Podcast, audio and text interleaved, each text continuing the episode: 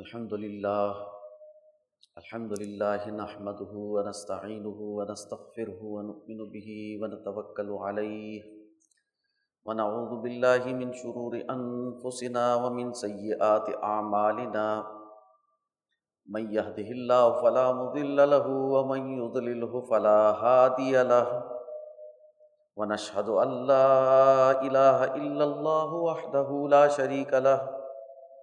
ونشهد أن سيدنا ومولانا محمدا عبده ورسوله صلى الله عليه وعلى آله وأصحابه وأزواجه وذرياته وبارك وسلم تسليما كثيرا كثيرا.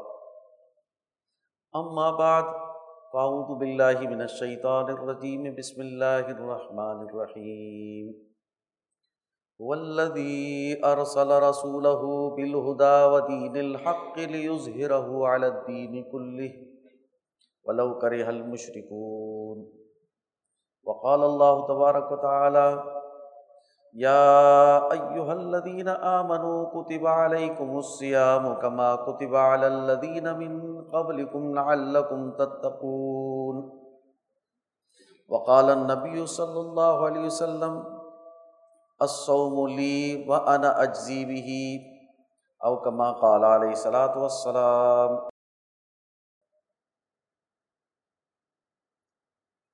رمضان المبارک کا عظیم مہینہ شروع ہو چکا اور آج اس کا پہلا جمعہ ہے۔ بابرکت ساعت ہیں۔ حضرت الامام شاہ ولی اللہ دہلوی رحمۃ اللہ علیہ فرماتے ہیں کہ اگر کسی آیت کو قرآن کا عنوان بنایا جائے تو قرآن کی یہ آیت ولزی ارسل رسول بالہدا ودین الحق لیظہرہ الدین کلی ہی ولو کر المشرکون عنوان بن سکتی ہے۔ اس کا مفہوم ہے کہ وہ ذات جس نے اپنا رسول، ہدایت اور دین حق دے کر بھیجا، تاکہ اس کو تمام ادیان پر غالب کر دیں، اگرچہ مشرق اس کو ناپسند کرے۔ زندگی کے تمام امور جس کا دین نے حکم دیا ہے، وہ اس آیت اور غلبے کے ذیل میں آتے ہیں۔ اس لیے جتنے بھی ارکان اسلام ہیں فرائض ہیں، زندگی کی تشکیل ہے۔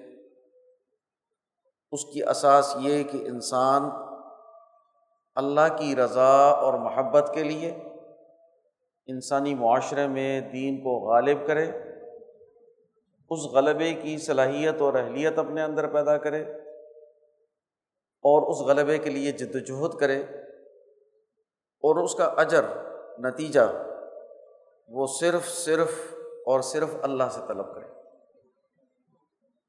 اسی کے لیے ارکان اسلام کو فرض کیا گیا۔ اگر ہم زندگی کا ایک خلاصہ، ایک مقصد، ایک جملے میں متعین کرنا چاہیں، تو وہ اللہ کی رضا کا حصول ہے۔ اللہ کی محبت، اللہ کی رضا انسان کو حاصل ہو۔ انسانوں کا تعلق اللہ سے قائم ہو جائے۔ اللہ کے بارے میں جو غلط تصورات، شرک و کفر کے پھیلائے گئے ہیں، ان سے انسان بچ جائے۔ اور اللہ کی ذات و صفات کی عظمت انسانوں کے دلوں میں پیدا ہو اور اسی کی محبت کے لیے جد وجہد کرتا رہے۔ جب یہ امور ہمارے پیش نظر ہیں اب امام شاہ ولی اللہ دہلوی رحمۃ اللہ علیہ حجرت اللہ البالغ میں نیکی کی تعریف کرتے ہیں کہ نیکی کیا ہے۔ امام شاہ ولی اللہ دہلوی فرماتے ہیں کہ ہر وہ عمل جس سے انسان کے اندر مل اعلیٰ کی مناسبت اور تعلق پیدا ہو اور اس مل اعلیٰ کے تقاضوں کو پورا کرنے کے لیے اور وہاں سے جو اللہ کی تجلیات اور مراد کا نزول ہے، اس سے مستفید ہونے کے لیے کیا جائے، وہ نیکی جس سے انسان کے دل میں اللہ کی محبت اور تعلق بڑھ جائے۔ مل اعلیٰ وہ مرکز ہے جہاں پر تمام اعلیٰ، ارواح اور فرشتے جمع ہیں۔ اور یہ تجلی الہی اور رضاء الہی کے حصول کا دوسرا مرکز ہے۔ سب سے پہلے اللہ کی تجلی، اللہ کی منشا، اللہ کا حکم، اللہ کی رضا کی نوعیت وہ عرش عظیم پر ظاہر ہوتی اور پھر اس کے بعد وہ مل اعلیٰ پر ظاہر ہوتی تو مل اعلیٰ سے مناسبت۔ وہ شریعت جو وہاں سے نازل ہوئی ہے، اس کی پابندی، وہ اخلاق جو وہاں پر مستحسن سمجھے جاتے ہیں، اس کو اختیار کرنا، وہ گناہ اور شرک جس سے وہاں نفرت موجود ہے، اس سے انسان کا رک جانا۔ انسان کا عنف و یوزاز سے اس نور الہی سے منور ہونا، اس کی طرف متوجہ ہونا، یہ نیکی کا پہلا درجہ ہے۔ پھر اس کے بعد انسان کے اندر وہ اخلاق پیدا ہو کہ جو اس کو اللہ کی نگاہ میں محبوب کر دیں۔ جس عمل سے ان اخلاق کی تکمیل ہو، وہ نیکی کا عمل ہے، اور جن سے ان اخلاق میں بگاڑ پیدا ہو، وہ بدی کا عمل ہے۔ وہ اخلاق، اس کا دائرہ بہت وسیع ہے۔ حضرت الامام شاہ ولی اللہ دہلوی رحمۃ اللہ علیہ نے اس کو چار دائروں میں متعین کیا ہے۔ اس کا پہلا درجہ تہارت کا ہے۔ ظاہری، باطنی، نفسانی پاکیز کی انسان کا رضائل سے پاک ہو جانا، غلازتوں سے پاک ہونا، اس کا اپنے نوئی تقاضوں کے خلاف، انسانیت کے خلاف امور سے پاک ہونا۔ دوسرا دائرہ اخبات اللہ کا ہے۔ اللہ کی عظمت تعلق میں مح ہو جانا، اس کے حکم کے سامنے سر جھکا دینا، اللہ کی عبادت کو کرنا، اللہ کی رضا میں اپنے آپ کو فنا کرنا۔ اس پوری کائنات میں اپنے آپ کو اللہ کے حکم کے سامنے بے بس بے بس سمجھنا اور تابع کرنا۔ اور پھر تیسرا خلق انسان کے اندر پیدا ہوتا ہے کہ اب یہ انسان دوسرے مخلوقات کی طرح ایک عام مخلوق نہیں رہتی۔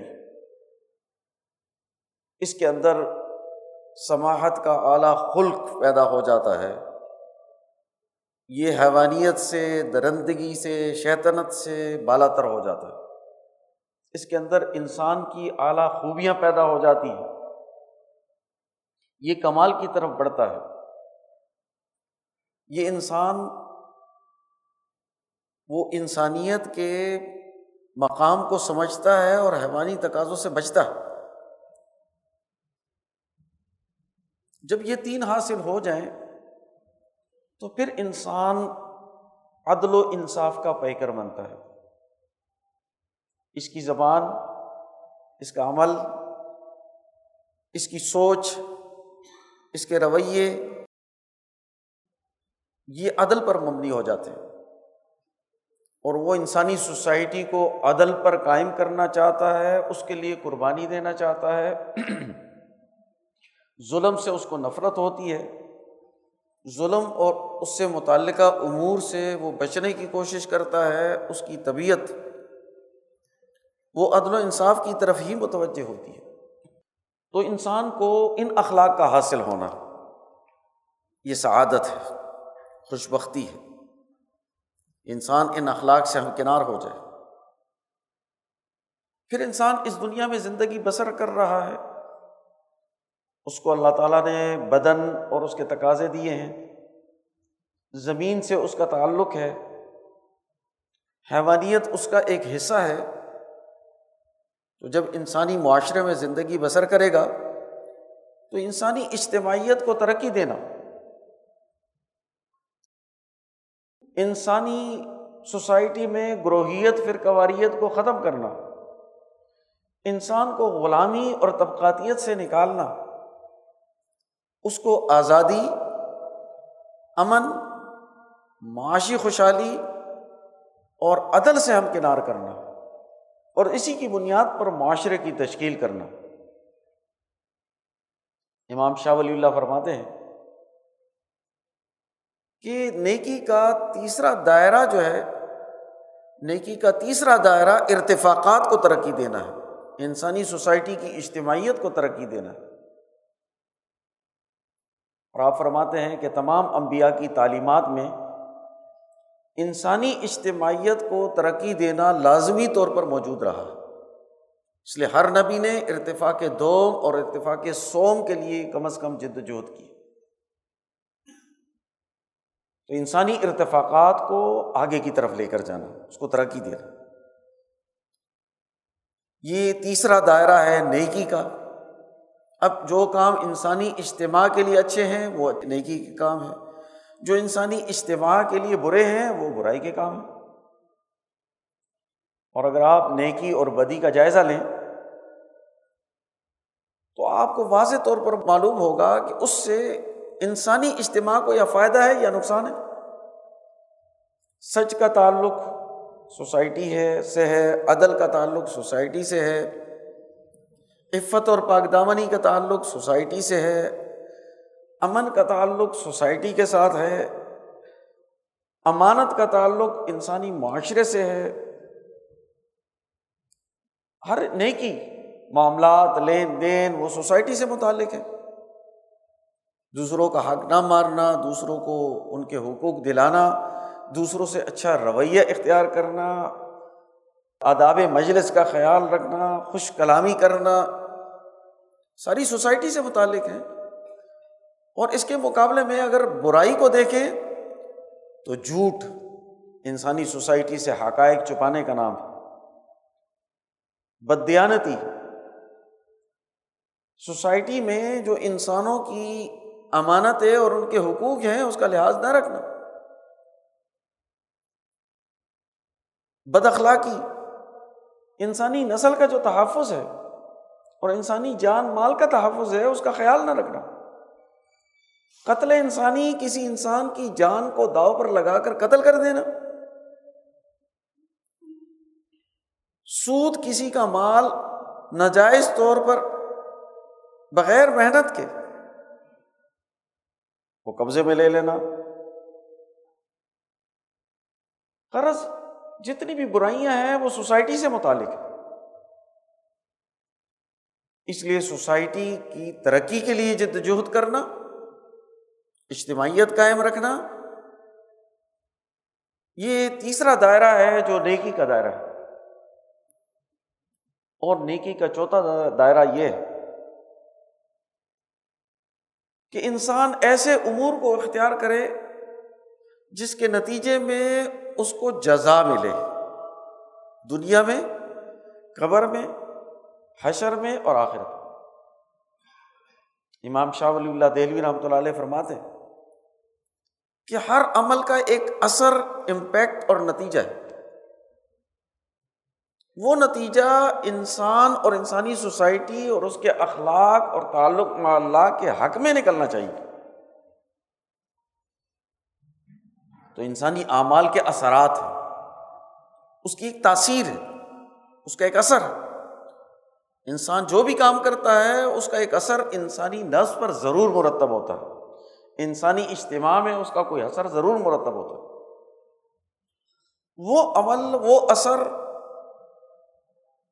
جب اچھے اخلاق کی صورت میں، انسانی اجتماعیت کی ترقی کی صورت میں تعلق معلّہ اور مل اعلیٰ کی محبت کی صورت میں نکلتا ہے، تو وہ جزا پیدا کرتا ہے۔ ایک اچھا بدلہ پیدا کرتا ہے۔ اور اگر وہ انسانی اجتماع کے خلاف ہوں اخلاق کے خلاف ہوں وہ جو بلا اعلیٰ کے فیصلے ہیں، ان کی محبت ہے، ان کا تعلق اس کے خلاف ہو، اللہ کے، کی محبت کے خلاف ہو، تو وہ برائی، غلط۔ اس کا نتیجہ جہنم کی صورت میں پیدا ہوگا، عذاب کی صورت میں پیدا ہوگا۔ انسان جب غذا کھاتا ہے تو توانائی پیدا ہوتی ہے۔ لیکن اگر بری چیزیں کھاتا ہے تو اس کا بھی بدن پر ایک اثر ہوتا ہے۔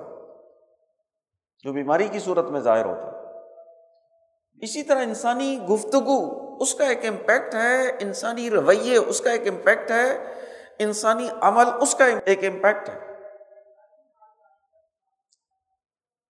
جب اس کا اثر اچھا اثر اچھا نتیجہ نکلے دنیا میں، دنیا کی زندگی کی بہتری کے لیے، برزخ کی زندگی کے لیے، حشر کے میدان میں اور آخرت میں اچھی شکلیں بنائیں، اچھے اثرات پیدا کرے تو وہ نیکی کا عمل ہے۔ اور اگر برے اثرات پیدا کرے، تو وہ گناہ اور بدی کا عمل ہے۔ برائی کا عمل ہے۔ حضرت الامام شاہ ولی اللہ دہلوی رحمۃ اللہ علیہ نے جو پانچویں بات فرمائی ہے، پانچواں اثر نیکی، پانچواں دائرہ، وہ یہ کہ انسان کے حجابات ٹوٹے۔ حجابات تین قسم کے ہیں۔ ایک حجاب تباہ ہے، طبیعت کا حجاب۔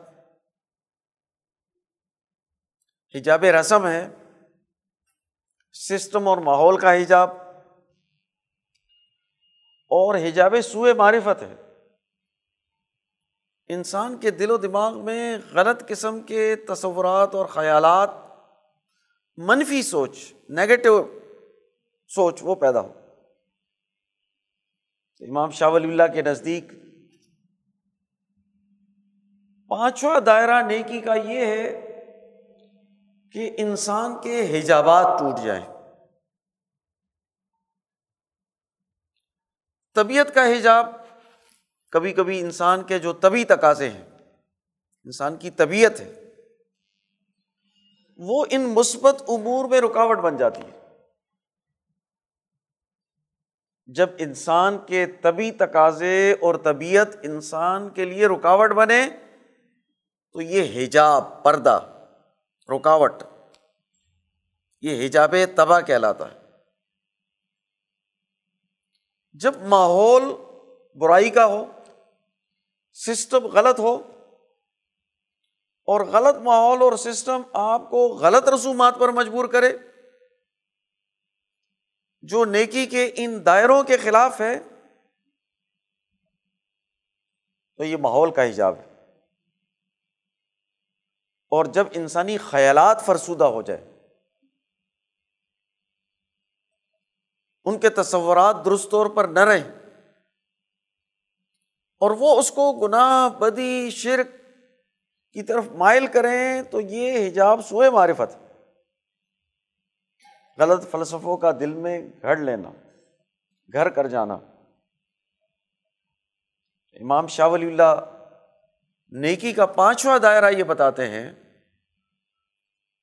کہ انسان کا ان تین حجابات، حجاب تباہ، حجاب رسم اور حجاب سوئے معرفت سے رک جانا، ان حجابات کو توڑ دینا۔ تو جو عمل ان حجابات کو توڑے، اس سے انسان متاثر نہ ہو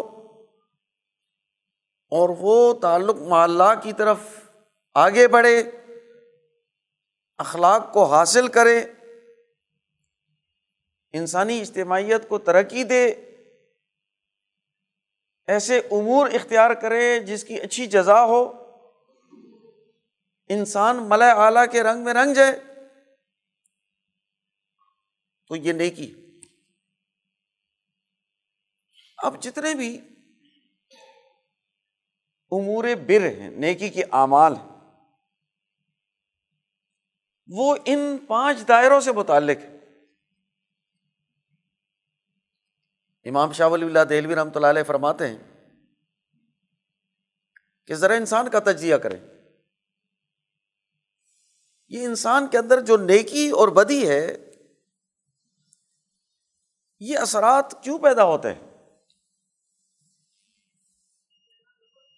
تو آپ فرماتے ہیں کہ انسان دو چیزوں سے مل کر بنا ہے۔ ایک انسان کی بہیمیت ہے۔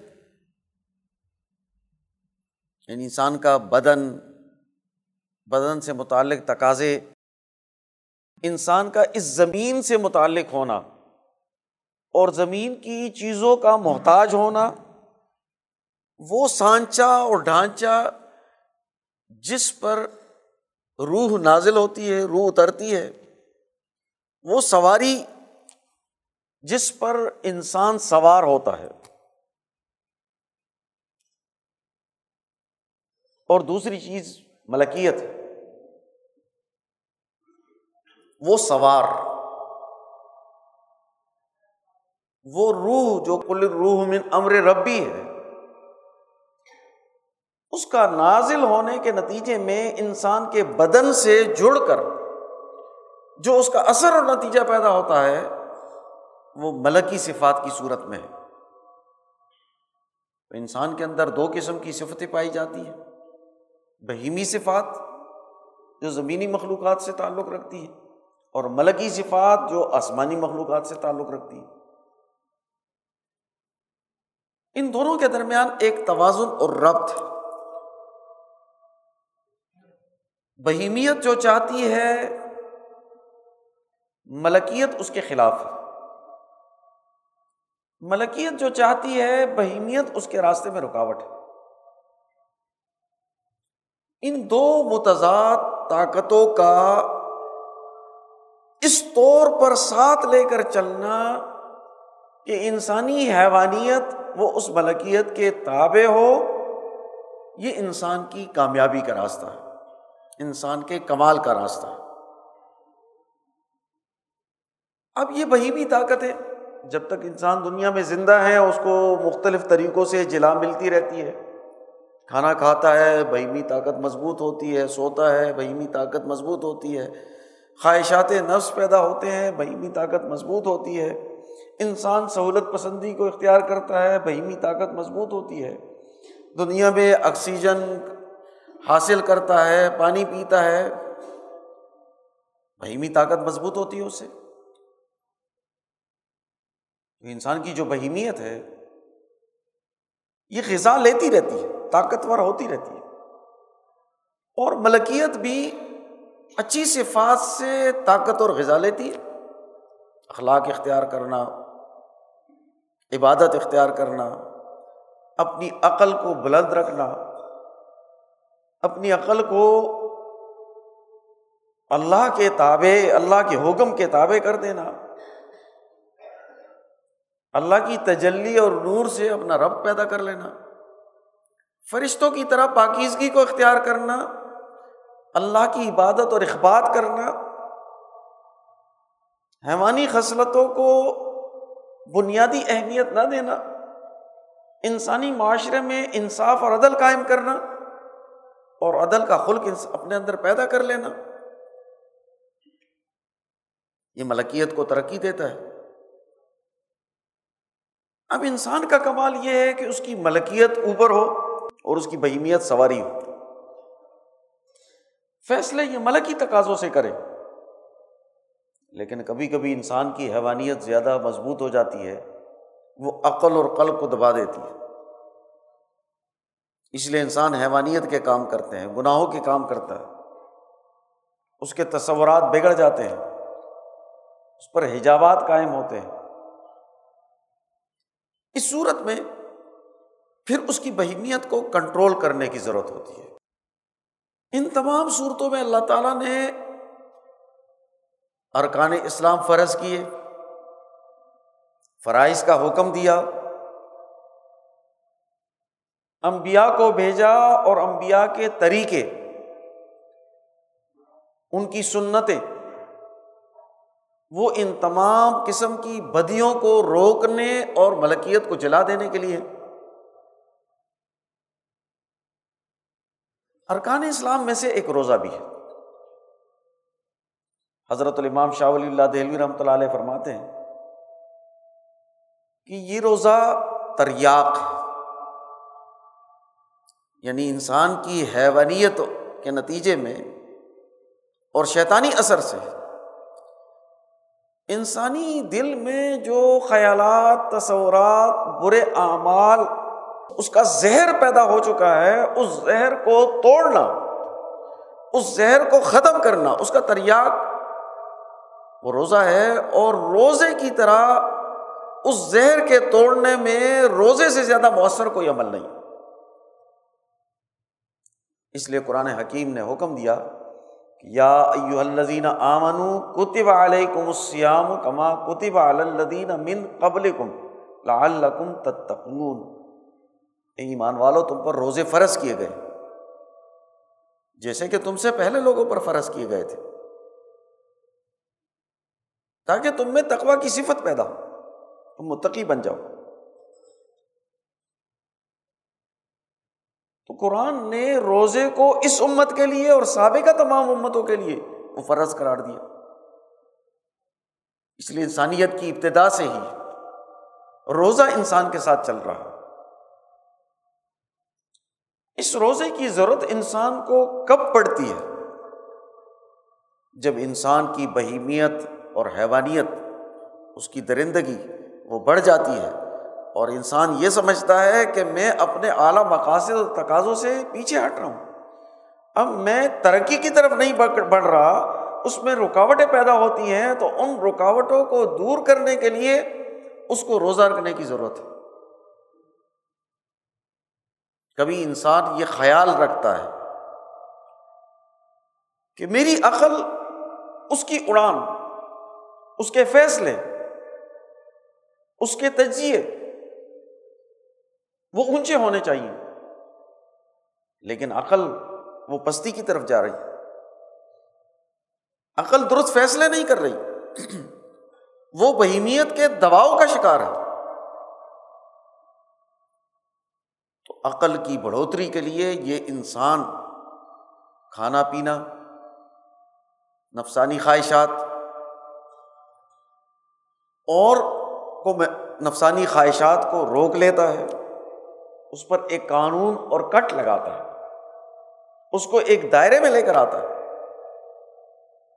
اور یہ جو ریاضت ہے، انسان کا برائیوں سے رکنا تو ویسے بھی ضروری ہے اور پھر روزے میں زیادہ احتیاط ہے۔ اس لیے انسان لغ باتوں سے بھی رک جاتا ہے اور کھانے پینے سے بھی۔ رک کر اپنی توجہ وہ اللہ کی طرف وصول کرتا ہے، اس کی عقل بڑھ جاتی ہے، اس کی بہیمیت کنٹرول ہوتی ہے۔ اس کی خواہشات، نفسانی خواہشات اور اس کے تقاضے، اس کے تابے رہ جاتے اور کبھی ایسا ہوتا ہے کہ غذا کھانے، زندگی بسر کرنے کے نتیجے میں انسان کے اندر شہوت کا مادہ موجود ہے۔ اور یہ انسانی نسل کی بقا کے لیے ضروری ہے۔ لیکن اس کو ایک دائرے، ایک قانون، ایک ڈسپلن کے تابع ہونا چاہیے۔ اگر وہ بے لگامی کی طرف بڑھے، اس کا دائرہ بڑھ جائے، تو تب اس کو بھی کنٹرول کرنے کے لیے انسانی غذا کو کنٹرول کرنے کی ضرورت ہوتی ہے۔ انسانی شیڈول اور ڈسپلن شیڈول کو کنٹرول کرنے اور ڈسپلن کو قائم کرنے کی ضرورت ہوتی ہے۔ امام شاہ ولی اللہ دہبی رحمۃ اللہ علیہ فرماتے ہیں کہ یہ تین دائرے ہیں یہ تین اسباب ہیں جس کی وجہ سے اللہ تعالیٰ نے انسانوں کے لیے روزے کو فرض قرار دیا ہے اور روزہ تریاق بنتا ہے۔ حیوانیت کا جو اثر اور زہر ہے، جو انسانی زندگی کو متاثر کرتا ہے، جو انسانی عقل کو پست کرتا ہے، انسان کے اندر شہبات اور خواہشات کو ابھار کر شیطان کے راستے کو آسان بناتا ہے۔ روزہ اس کے لیے ایک ڈھال بن جاتا ہے، ایک رکاوٹ بن جاتا ہے، جس کو روک دیتا ہے۔ اور پھر عقل کی ترقی، اعلیٰ اخلاق اختیار کرنے، اعلیٰ اعمال اختیار کرنے، اچھی سوسائٹی پیدا کرنے، اللہ کا تعلق قائم کرنے، اخلاق پیدا کرنے میں اس کو آسانی رہتی ہے۔ اور انسان اسی کی طرف گامزن ہوتا ہے۔ میرے محترم دوستوں رمضان المبارک کا یہ مہینہ ہم یہاں ادارہ رحیمیہ علوم قرآن ٹرسٹ لاہور میں بسر گزار رہے ہیں۔